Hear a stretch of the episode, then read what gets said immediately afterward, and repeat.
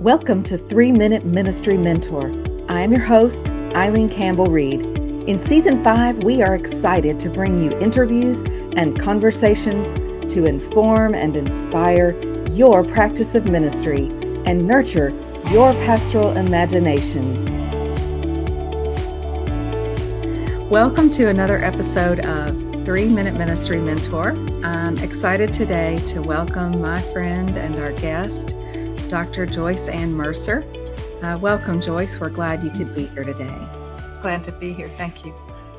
I wonder also, Joyce, if you might tell us about wisdom that you have for how pastors and ministers, seminary students, the people you work with and I work with every day, uh, how can they, we, care for one another through this time of great ambiguous loss? Mm-hmm. Uh, of course, also often mixed right in with very concrete and definitive losses in our lives.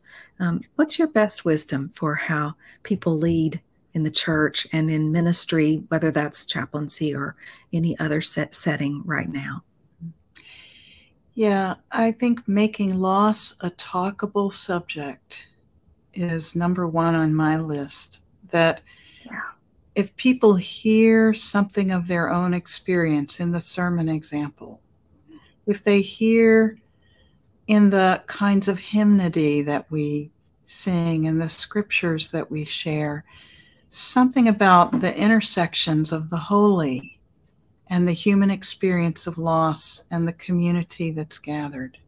Yeah. That's really helpful. Another piece of it is naming what the experience is without a lot of strings attached to it. And mm-hmm. what I mean by that is that I think during the pandemic, especially, there came to be these sort of self help grocery lists of do this and do this and do this, and you'll be mm. feeling better. And the thing about loss is it doesn't feel good. And you can you can do things to help navigate that but trying to replace it by other activities or mm-hmm. you know that that's not that's not very helpful. And it starts seeming like the pandemic losses we felt we should be able to get in control and get on top of that.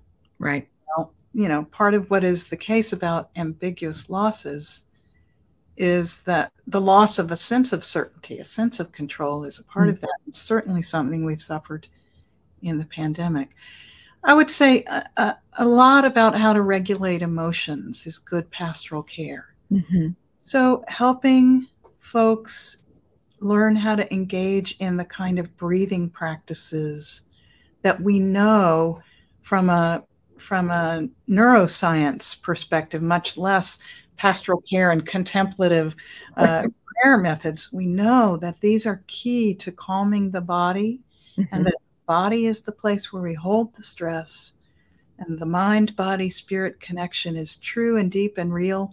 And so, if we can learn how to use those practices of deep, calming breathing, right. signal to our bodies there's not an emergency right now. We don't have to fight, flight, flee. We don't have to do those things. We can instead know that this is a hard moment, like Kristin Neff's meditation, and our breathing will help that to happen. So, living with it is about acknowledging, making meaning, regulating the emotional roller coasters yeah. that surround it, and getting with other people who can help by listening, witnessing, bearing witness to the suffering, hearing the stories. So, good pastoral care can be tending the stories of people, but it can also be convening folks who can do that with each other and work on restorying losses mm. from this kind of um, awful and raw devastation to the meanings that they come to take on and the new ways they get integrated into new sense of identity, etc. Um, going along.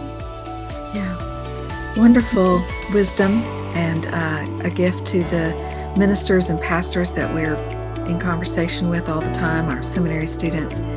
Thank you for listening to Three Minute Ministry Mentor. For more podcasts, weekly episodes, videos, and blogs, please visit us at 3mmm.us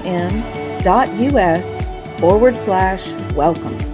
I am your host, Eileen Campbell Reed, and I believe what you are doing matters. Let us know how we can support you.